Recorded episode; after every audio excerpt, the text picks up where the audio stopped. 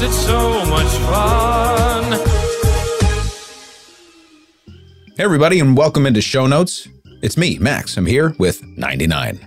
Hi. What's going on, 99? Not much. Just, uh, you know, chilling. You saw some music over the weekend. I did. I did. Was it quality? Yes, always. Always? Yeah. Okay. All right. So, food, friends, music, some libations. Of course. You checked all the boxes? yeah. I love it. And what did you do? It's not important, No? but I wasn't doing anything that I would like to be doing. Maybe you should change that. Can't just yet. Okay. Can't just yet. But I was in the armpit of America. I'll leave that just open. But it's in New Jersey. Hoboken. Mhm. Oh God, Hoboken would be like Venice compared to where I was. Just awful. Anyway, all right, we are in show notes talking about episode two of our three-part series on James Earl Carter, and of course, there's news. There is an update on President Carter. Max assaulted him and made sure that he would die while we were doing this series. Can you suggest a better way to have a trending topic? I'm all ears if that's the case. I mean, let me know. Quality content.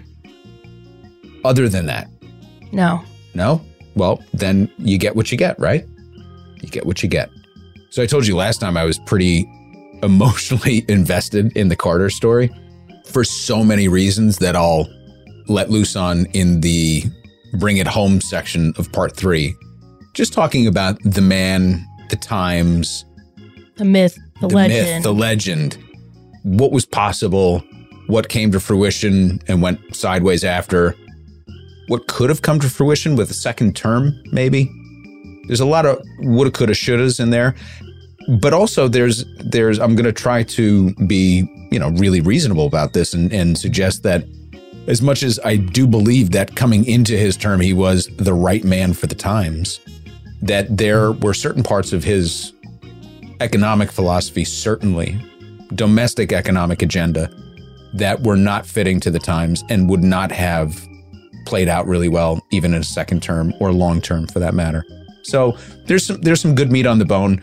Part three is really the decline, so it's a little bit more depressing. Uh, and what makes me sort of circumspect about putting this out now is it's going to sound kind of like if you just like launch into part three, it's going to sound like I'm kind of shitting all over President Carter, which is not going to be my intention. But when I tell you that everything that could go wrong really went wrong in a very, very abbreviated time period, it's really true.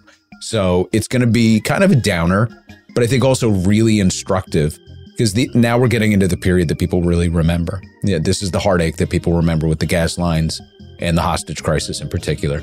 But there's a couple of other things that happened that set us up for some pretty interesting long term success. And I think what makes me really sad about uh, not having a second term is that had he been able to guide these other initiatives to fruition, to set them up and really, really entrench them in our system, that we would have been in much better shape. Instead, he sort of loosened the cap for Reagan, who came in and just took little pieces of it that would benefit just a handful of people in the country, and uh, and threw the rest away, which is really, really shameful because we all kind of know what happened after that. So anyway, President Carter has declined uh, additional care. So he is in hospice care, I believe, at his home with his faithful Rosalynn by his side. And I did, I saw something, and I can't confirm this because I actually don't recall reading this in his biography, but I saw something online today that says uh, Jimmy Carter's literally known Rosalynn Carter his entire life because his mother was her mother's midwife. And so his mother actually helped bring Rosalynn Carter into the world because she's three years younger. And he was like in the hospital waiting room at Weird. another time. Isn't that kind of neat? There was only like 17 people in Plains, Georgia. So it, it kind of tracks that that might be the case. But if nothing else, it is a love story for the ages. I mean, truly. They have kids. Yeah. Oh, Um, we haven't gotten there.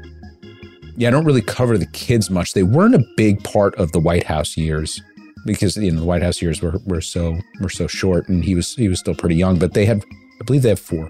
Wow. Mhm. Maybe there's a chance for me. To what? Marry one of Jimmy Carter's children. Um, I think they're, I think they're like my age. And Um, kind of creepy and old compared to where you're at in your life, and I think you can maybe do better.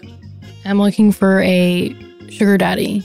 Oh, sugar daddy! I don't know that the Carters are going to be the sugar daddy you're looking for. They have to have, you know, that, that great presidential salary money. Come on. Sure. Four years of that? You know, he left the White House broke It doesn't surprise and me. And near bankrupt. oh. Yeah, and we'll cover that briefly, but uh, the business had really been run into the ground while he was in the White House in a very short period. He left a thriving peanut farm. It's pretty much driven into the ground, and there were some extenuating intended. circumstances. But uh, yes, yeah, it never came out of the ground. I guess there were some extenuating circumstances behind it. But when they returned back to their very modest home where they remained and had been, uh, the business was uh, practically bankrupt. So his memoirs, mhm, there's that word, and her memoirs got them out of debt and uh, foiled bankruptcy. And then they were able to reinvest it. And then he kind of brought everything back after that. But truly put his entire life on hold for the country. Just one of those other, just incredible facts about this person because that's just not what presidents did or do for that matter. Most of them left very wealthy. I was going to say, me and Jimmy Carter have something in common. Both broke. Yeah, both broke, but not both in hospice. So thankfully, I didn't say that. Well, Jeez. Oh my God. I was just going to the extreme. Okay. That's usually my job. You're right. You're right. Well, that's that's the that's the frame of mind I'm in right now, which you already know. Okay, I'm going to introduce something very lightly here, and then we're going to be building on it in the coming weeks. I told you show notes is going to be a little bit more, not more expansive, but we're going to be incorporating a couple of trending topics into it. Because, you know, we're not a breaking news show and there's some incredible journalism going on. We told you in the beginning of the year which media outlets that we really trusted. And so I want to kind of build on that throughout the year and begin to share with you what we're reading and what's important to us and how we're synthesizing information kind of as it happens. And you'll probably see that some of these things begin to, you know, become building blocks for us as we build content out. So, two stories that I want to make sure I'm, I'm like positive that unfuckers are all over these stories. But I want to go back to the roots of the stories of the people that I believe are doing the best of it. In one case, who's doing the best with it. In the other case, truly the root of the story. The first is what's happening in Palestine, Ohio, right on the border of Pennsylvania with the train derailment and all of the toxic fumes that have been released because of that derailment. Now, experts say that it could have been prevented, but multiple administrations now have allowed these rail companies to forego innovative new braking systems that would have prevented this disaster and potentially many others. The, the number of derailments is kind of mind blowing when, when you think about it. And the amount of freight and cargo that we have traveling by rail still to this day is a good thing. I just want to say that like we want that. We don't want more diesel trucks on the road and we don't want to build out more of that type of infrastructure. We actually want to be building on the rail infrastructure. But the bottom line is these administrations, particularly when the Trump administration took uh, a requirement for these companies to upgrade their braking systems to the, they're using a braking system that is apparently more than 100 years old or it, in some cases it's a civil war era technology. Doesn't mean they're using brakes from the civil war but they have not changed the technology since that time.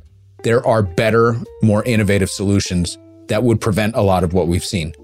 The criticism for the Biden administration falls once again squarely on Buttigieg, who is just not maybe has not up until this point been putting his best foot forward in terms of kind of clamping down on the rail industry. So now you've got the rail workers, you know, getting screwed over by the Biden administration invoking a hundred year old rule.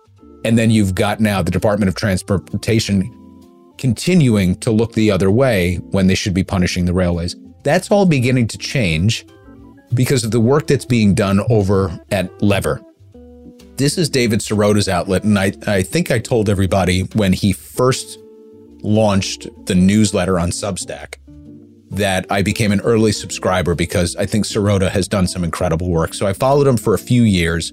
I hopped on board with a paid subscription to The Lever early on, and since then it's it's become a true news outlet. And they are disrupting a lot. So they have multiple podcasts now.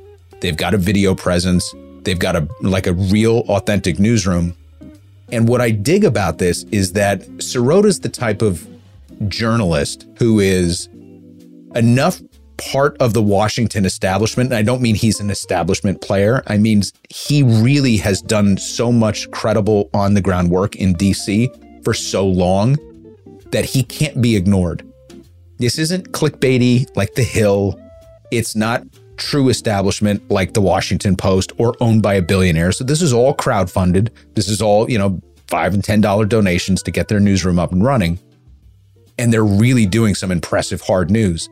So they're holding public figures to account in a very different way. So outlets that are 10 times the size, but not in the Beltway and not part of the core Washington establishment, might have one and done stories where Sirota just doesn't go away. And he gets interviewed on multiple outlets because a lot of people respect him.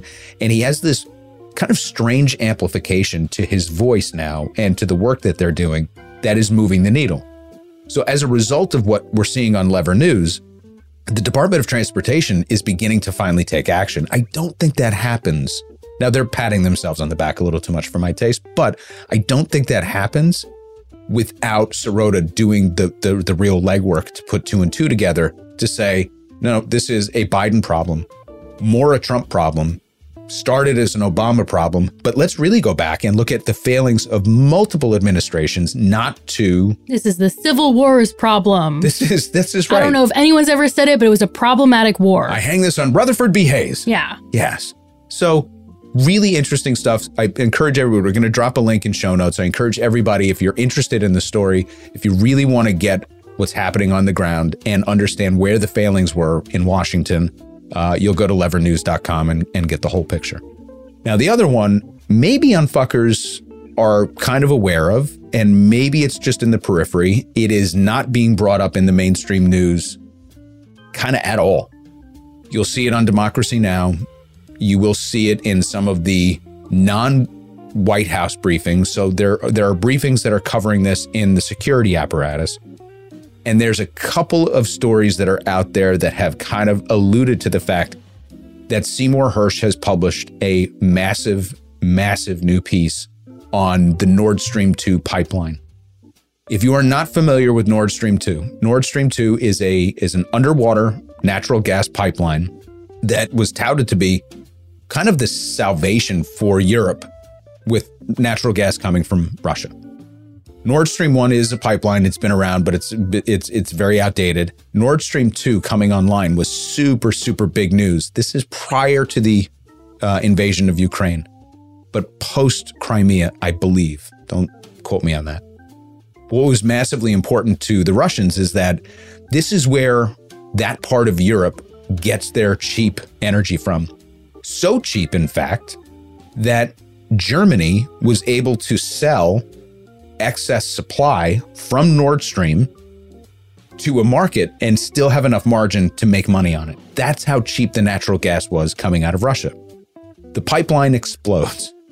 Now, some of this is in, like incredibly circumstantial. And then also you have some statements from this administration that kind of back it up. Almost as if you wouldn't need a source to do any of this, but Hersh is claiming that he has one central source. So much of the criticism for this piece, just FYI, and it is on his Substack, and we'll talk just for a minute about Seymour Hersh in a minute. But this was published on his Substack and has one primary source, but also has facts on the ground of timing, information from the Norwegians, from the Swedes, from the Danes, and information from the executive branch of the of uh, the Biden administration. They were running exercises in the ocean with the Norwegians, which they'd never done before, and they, according to Hersh, planted devices to blow up the pipeline during those uh, during the the what did I call them?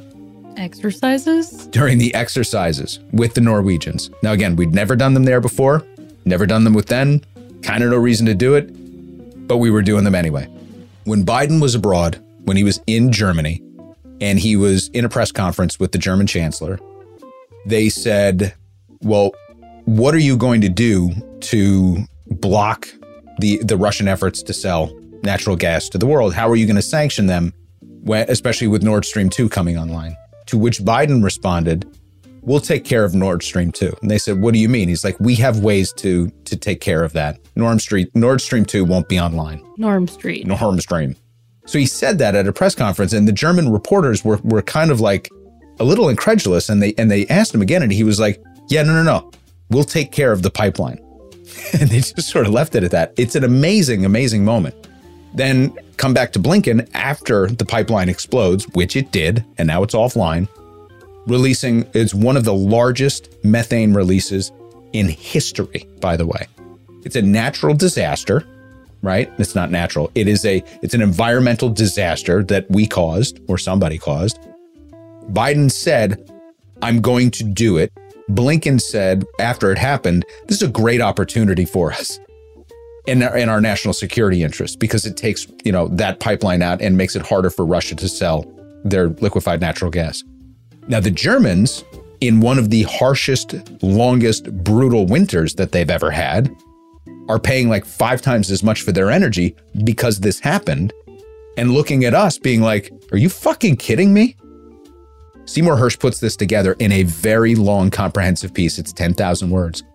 When the when the Pentagon spokesperson was asked about it, he did not talk about any specific claims that Hersh made. All he said was Hersh is basically a terrible reporter, long past his prime. He's been a joke in Washington for years. Well, past his prime. That's the the buzz phrase. Oh, that is buzz phrase right now. Yeah, he's been a joke in Washington circles for years.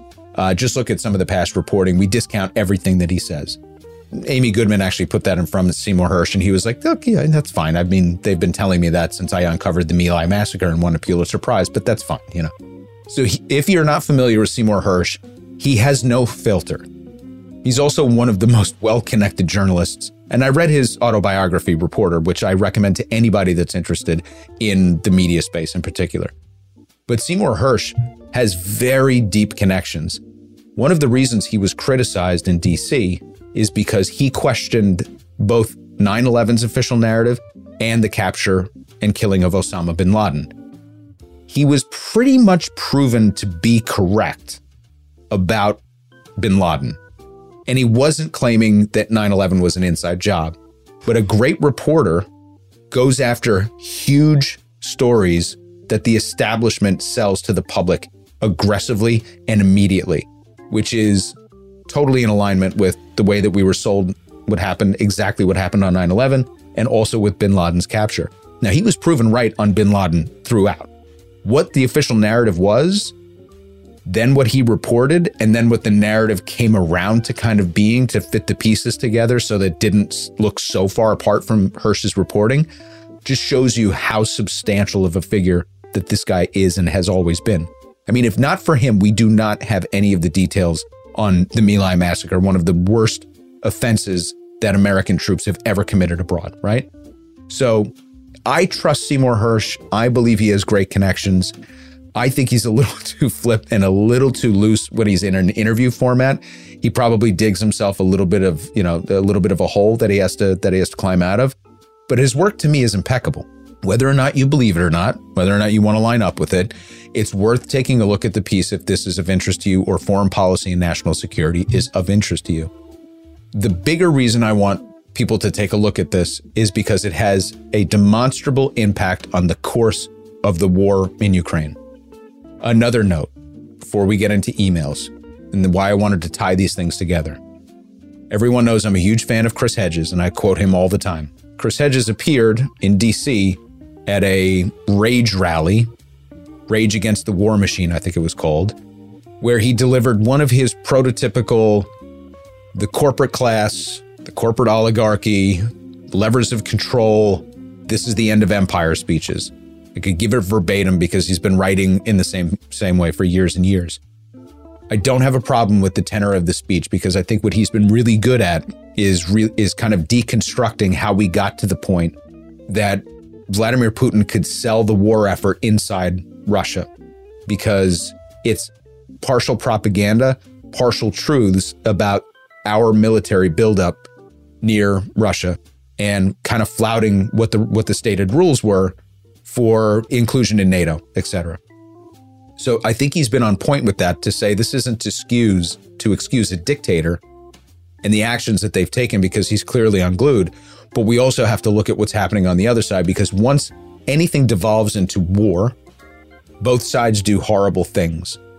Our job as the as the superpower in the world should have been to try and mitigate that at every step as loud as possible through diplomatic channels and through sanctions and through everything so that even if economies in Russia and Ukraine were hurt and even if there was there were issues that persisted between them our job should have been to help diplomatically prevent war in any way possible what he's saying is instead not only are we so put this in context with Seymour Hersh's piece not only are we not doing that sitting back and as Blinken says, kind of looking at this opportunistically. You have a weakened Russia who's struggling to, you know, stay economically viable, having to make all sorts of bad deals to export and sell off their energy, kind of depletes their military resources or whatever they are strengthens our position with the European countries that are afraid that Putin would do that to them as well. And you, you just have to look at the, the Nordic countries that are like, yeah, bring me into NATO. This guy's, I'm, I do not trust him at all.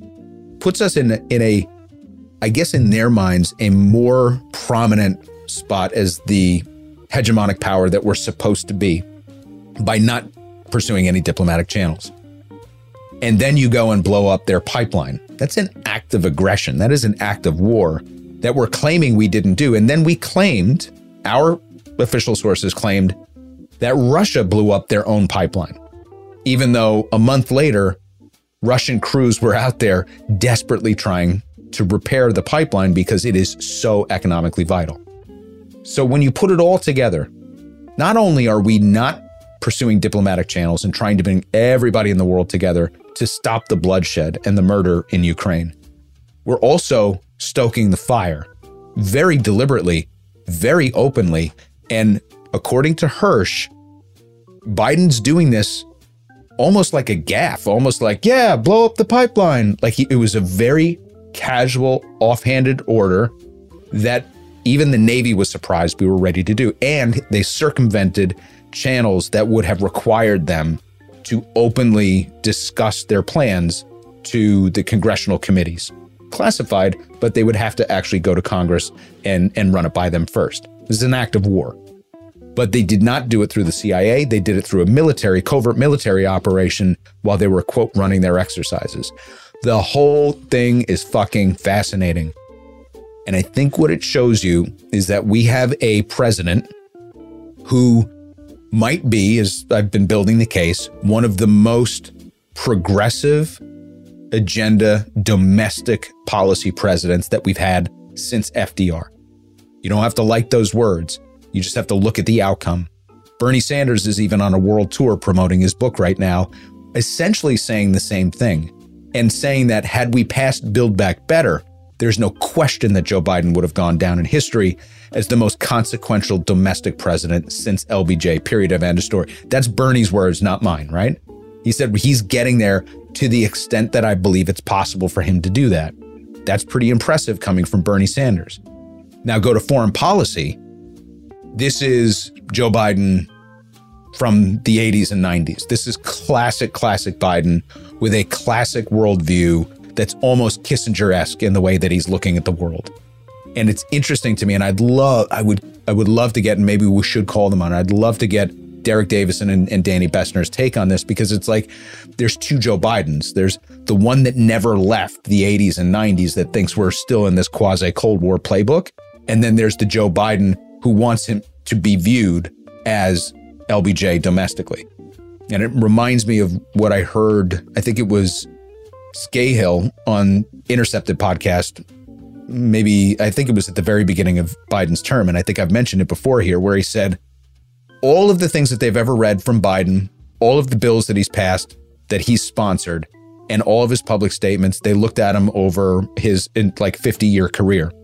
And what they determined was if you are this guy's friend, he's probably the best friend in the world. But if you are from another country, and not white, he probably doesn't give a shit about you. In fact, he probably hates you in some weird way. And it's so interesting to see that played out through this foreign policy lens because you have such a bifurcated view of, of what this guy's policy is. So those are the two articles I'd love everybody to read because I think it it helps us really tie together a tale of two Bidens. There's this one domestically that's trying to establish himself in history, but there are some legacy issues that he's got, like with this train derailment thing and the fact that his his, you know, whoever Buttigieg is to him, his little protege is just not stepping up to the moment to like enforce regulations against big corporations. You've got that little, you know, kind of issue. And then you've got foreign policy Biden, who is definitely reasserting us as hegemonic in a way that Trump did not, or maybe he was tearing down, but also maybe a little anachronistic, maybe a little too old timey for what the world commands today. There you go. That's headlines. Cool. Yeah. Looks like the world's on a great track. It's on an interesting one. It's on an interesting one. Living this Biden administration in real time is just, it's fucking fascinating to me. Well, doesn't seem like he specifically only hates non white people because people in Russia and Germany are white. Yeah, he doesn't care about the, the Germans for sure in, in this whole chess game that he's playing. The non white thing, I think, came from his approach to uh, the Middle East, to China. Well, I'm not saying he likes non white people. I'm just saying it's not exclusive. I It's think, not exclusive, yeah. I think it's non American. Well, it's it's non-white and then also Cold War mentality. So Mm-hmm. it's like Russians bad all the time, and they are. They are. not the people. Government. Yes. Evil government. Very bad. We kind of had a role in that during the Reagan administration, just saying. But yeah, evil government. That's a piece of what we're going to talk about in part three with Carter. What could have been with our relationship through Glasnost, but we had the wrong people at the helm. Anyway, that's all good stuff. So, with that out of the way, let's get into emails. We've got some very specific feedback this week. And uh, 99, why don't you kick us off by telling us what Stephen J had to say? Yeah, so Steven said, It has been interesting learning more about Jimmy Carter. I was born in 89, so I'll admit I didn't have much knowledge of Carter as president, except what I'd heard anecdotally growing up in North Carolina, which none of it was very nice. With Carter now in hospice care, I do think it's a very interesting time to reflect on what legacy he has had and what his presidency meant to the country. I often get tired of people that express the idea that the only good thing about Carter is he led to Reagan. Thank you, Stephen J. Thanks for the feedback. I appreciate that. Yeah, 89. I was just finishing up high school. So that's humbling. Old. Uh huh. You heard the people on the YouTubes. They said, Oh, yeah, you're not that old. Haha. Cut me open and count the rings. That old. not that old. Yeah, anecdotally, growing up in North Carolina, he lost North Carolina bad, which doesn't surprise me at all. None of it very nice. And Jimmy is in hospice care now, which is is so sad. The fact that he led to Reagan. One of the things I'm trying to figure out as I put as I put the finishing touches on part three is whether leading to Reagan was inevitable. Because to hear Carter tell it in interviews since, he believes that it was purely the Iran hostage negotiation that cost him the second term. I, I don't I don't think that was the case. I think that that was a significant part of it. But as we'll go through in part three, I, th- I think that the I kind of think that the table was already set, and the country was just in such a funk. There's no question that the economic circumstances around it, but I feel like the 70s just had a massive identity crisis. Like when you look back at all the entertainment back then, even from a, a pop culture standpoint, this is the very beginning of like reality in movies, like harsh reality, underbelly. So you've got like Mean Streets and Serpico, and everything is about like corruption. You got Taxi Driver, like these young directors reflecting society back to us. You've got the blaxploitation era, like these. All I can say is like it's very gritty, right? So the '60s is now in this sort of haze of like, hey man, we're all going to go down and protest, uh, and we're going to get the end of uh, the the Vietnam War or whatever. And then '70s came in and it was like just gas guzzling, belching cars. Everything was dirty. Inflation was high. Nothing was good looking. People were just like, I don't know. It was just ugh, gritty. Like, isn't that the, the what's in your mind's eye when you think 70s, other than it was the best decade for music? Fight me. I was gonna say I was gonna say I wasn't there, so No, I mean in your mind's eye, right? Like when it, when somebody says 70s to you, like what do you think the what do you think the American culture was like in the 70s? Like where does your mind go? Cuz I have a very deliberate picture painted and it's not pretty. um probably still like end of hippie movement. I'm still because it was still happening in the 70s. Oh yeah. you know, through the sort of into the 80s. I mean, if you like the dead, it never died. so I think that's that's where I go. I know obviously it's not perfect, but yeah. So unfuckers, let us know your your generation, your age, ASL. range. What's that? That one's that one's for the unfuckers. For the young fuckers? Just, I mean, there are probably older people who know what it means. What's ASL? Age, sex, location. Oh, But it's like a thing. It's a thing. Well you don't have to reveal any of that stuff. You'd be mean- like, you know, talking to someone. It talk to like a stranger in a chat room, and you'd be like ASL. Really? Yeah, You in chat rooms a lot 99? it's not like a modern thing. It's like a like probably You on. AOL? Yeah, probably like in AOL public chat rooms, and then to like chat roulette and Omegle. Who? It you basically log on. Omegle? Yeah, you log on to a website, Yeah. and it pairs you with someone else in the world who's on the video chat website at the Video? same time. Yeah, so you video chat with like strangers. So it would be like fun if you were at a sleepover, like you'd go on Omegle and like you know there'd be like a group of boys somewhere, and we'd always use fake names. And But they can see you. yeah, you you can see each other. This- is- has to be a groomer central. Um, This has to be pedophiles. Like, I feel like it's probably harder to be a pedophile when you can see them. Like if a child sees an adult, unless they're mutually looking for that, which I don't think happens. oh my God. Are you still spending time in these rooms? 99. No. All right, we'll talk off mic. Very concerned. All right. Well, without revealing your ASL, or maybe I guess revealing it, let us know what your impression is of the 1970s. And I'd love to see it from generation to generation. Now, getting into some general feedback, Union Fucker has suggested The Reckoning by Mary Trump. Oh my God, love this book. Loved hearing your passion about the WSJ podcast. I was driving to work and clicked on it and was like, Max will lose his ever fucking mind. Fuck Milton Friedman. The Kool Aid is strong. I That was haven't- last week What's that? Yeah. when you yelled about the the workers' piece of the pie. Yeah. I'm I'm jogging your memory. Mm-hmm. What was the Wall Street Journal podcast? Or he oh. was just listening to? No, that was the podcast. He sent us the link. Oh, that's right. That's right. That's right. I'm sorry. Yeah. Yeah. I think I've lost my ever fucking mind. Yeah. Possible. It's possible. It's possible. I'm in the middle of losing it right now, but uh, we're still retaining a bunch of information, thankfully. All right, so uh, moving on, we've got Knudsen. you can read this one. Why? oh, okay. about it's about me. you. Is Nikki Haley an unfucker and a fan of 99? Her suggestion of testing the cognition of old white men, you know, the typical presidential candidate demographic, makes me wonder. Hmm. Wait, we haven't heard or yet seen 99 in a while. Um, do we have some weird sort of Manchurian producer or Bass Ackwards Santosian thing happening before our eyes and ears? This may need the Robert McDermott treatment. Dun dun dun. She's here, right next to me. She's live and in person. She is not artificial intelligence. She is not ChatGPT.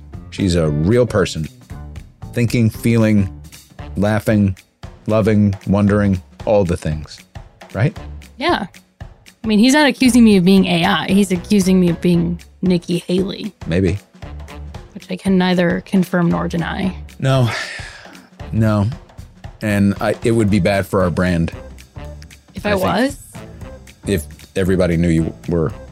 I guess that's an admission right there. Mm-hmm. Well, that cat's out of the bag. yeah. I'm I am this woman. I'm every woman. Are you? I'm not. When you said Biden was abroad, I laughed to myself. Because I'm 12. And I said, was he? People want to see 99, and it's not going to happen. You're going to see pieces of her. The fuck does that mean? I'll Are get. you uh, dismember I'm me? hack her up and show her on film. Christ. No, You'll catch glimpses. Sure, you're not going to get the full treatment. I told you I will wear a mask. No 99 for you. I'm scared. okay, well, on Facebook, Aaron E said, Thanks for all the hard work uh, you put into the Carter episode. And just in time, it's rare to see so much civic duty and passion for one's nation, or at least the one Thomas Paine birthed. Indeed. Indeed. Thank you, Aaron. And on Instagram, JJ Mildew said, An excellent examination of President Carter. I'm looking forward to part three. Just saw he'd entered hospice. I would encourage anyone to read Carter's Law Day speech from May of 1974. Not familiar with it, so I will look that up before I put the finishing touches on. Thank you. And then re YouTube, this is an email from P Slippery, who said, Enjoying the videos, surprised to see how fast you guys are churning them out. I'm doing my part to get you to the next step on YouTube. I'm curious where the overlays came from in the Is Neoliberalism Dead video when Max was quoting Orwell. Mind filling us in? Yeah, uh, it is a subscription to a stock video service. there you go. For the record, I'm not doing those. No, if, if 99 was doing them, they'd be good. I'm getting increasingly impressed with your with your thumbnails though.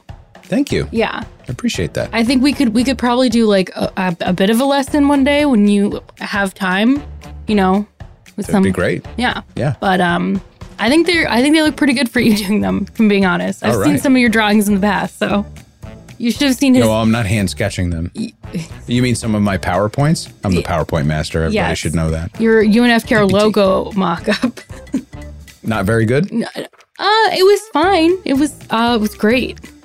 Wasn't it close to how it wound up? It was like almost identical, right? Um in that you wanted an asterisk in it and it had the words. yes.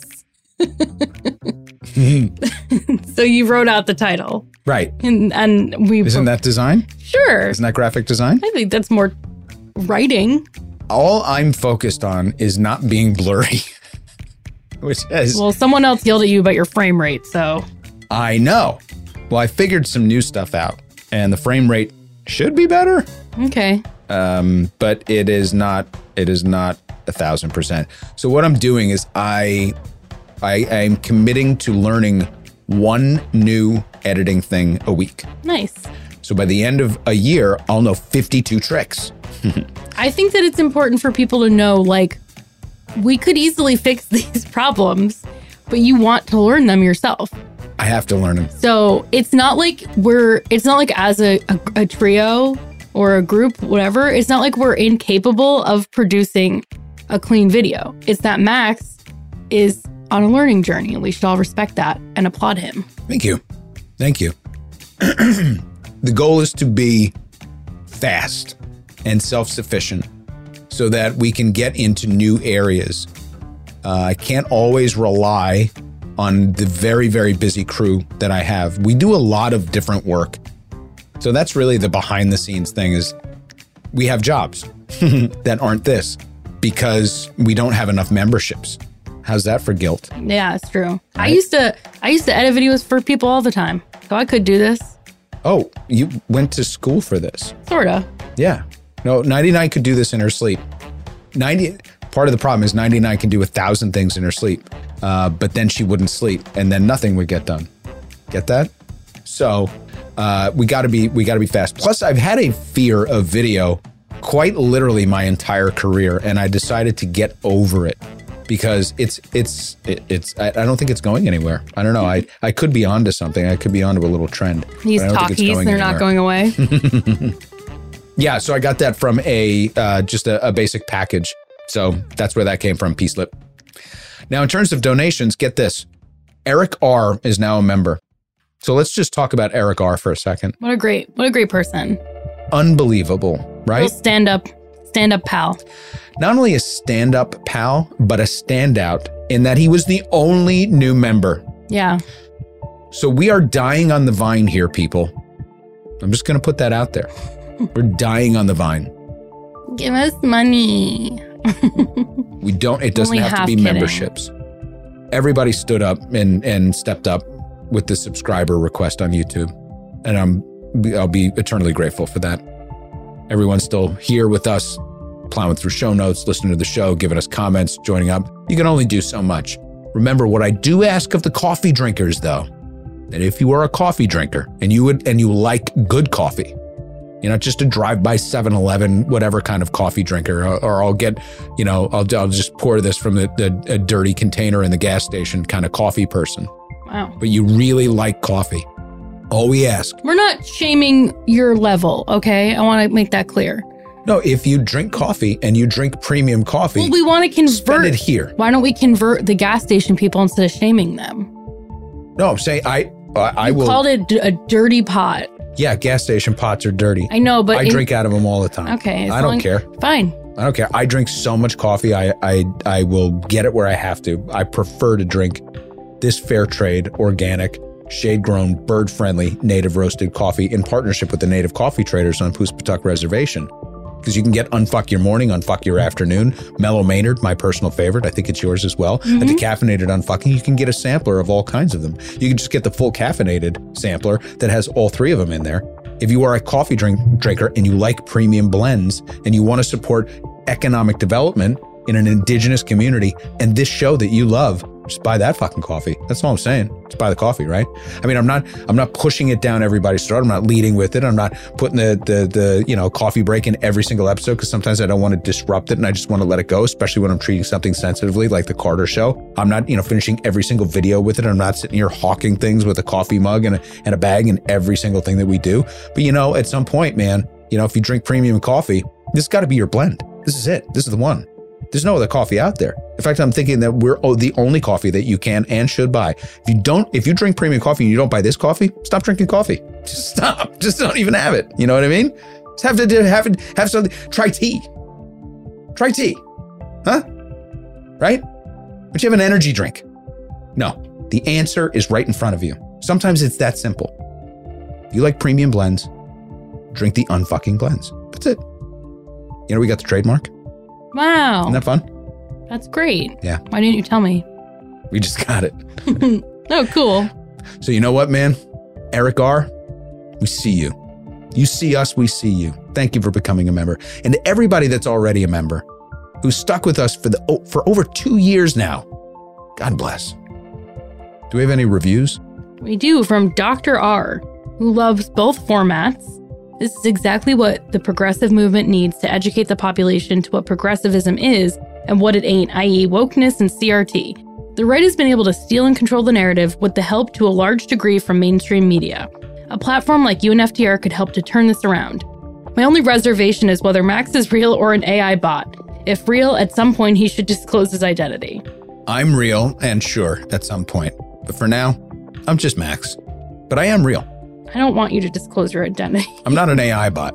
So If they know who you are, they know who I am. then that's why we are where we are. Somebody noticed something that I noticed, and I didn't think anybody else would notice, but on the UNFTR sign that's behind me in the videos, which is an original handcrafted sign that we had made, and I love it, you can see a pixel that makes people think that this is a backdrop, but this is the actual room that we're recording in. We're in it right now, we're looking at it. But a pixel shows up, and I have to show it to you later, see if you can figure it out, in the same spot on the UNFTR sign, which makes it look like it's the back, it's like a green screen. Hmm. And I'm using whatever this, Yeah. as if I wouldn't come up with a better backdrop if I had a green screen. But anyway, but you know what I mean? Like That's strange. it's a pixel that it, it shows up on the W of the URL on the sign. Very, Hmm. very weird. So you have to look at that and tell me what the hell that is. okay. All right. Yeah. So, by the way, everybody on the YouTubes right now, if you haven't seen it, here's what you are missing out on. We just finished something, it's a brand new series that we kicked off called Dumb Right Wing Tropes. The first episode is Inner City. So we go through 10 minute explanation that uh, harkens back. It kind of mixes up a couple of old episodes that we have and into a tighter little narrative to talk about the origin of the term inner city and how it was used as part of the Southern strategy to imply hot, sweaty, overcrowded, poverty stricken cities filled with black and brown people. And that's literally what they want you to think of whenever they utter the term inner city. Very deliberate. We actually quote David Sirota in that piece. ironically. Uh, we also just finished up our series on neoliberalism. Down the road, we'll probably add to it, but this is seven installments, basically from cradle to what we hope is the grave of neoliberalism, explaining it every step of the way. So, uh, and a lot of people gave some feedback on that series, and I really appreciate it. We've got one coming out uh, very shortly on this whole balloon fiasco, so stay tuned for that. And we have some recollections that didn't make it over to the pod, but I thought was uh, was pretty good for uh, just the uh, the video format on the State of the Union, Bernie versus Biden. So that's what's been happening over there. Remember to check it out, subscribe, and then put it on in the background and play it on repeat so we can get enough hours to get into the creator community. Ha ha! How about that? 99, that's all I got for this week. You got anything else? Nope, I think that's it. Good to go? Yeah. We'll see you this weekend on Fuckers with part three of James Earl Carter. Part three with a C. Part three. Cart three. Cart. 'cause Sure. His name's Carter. Three. It's the Carter Three Bitch. Bye. Bye.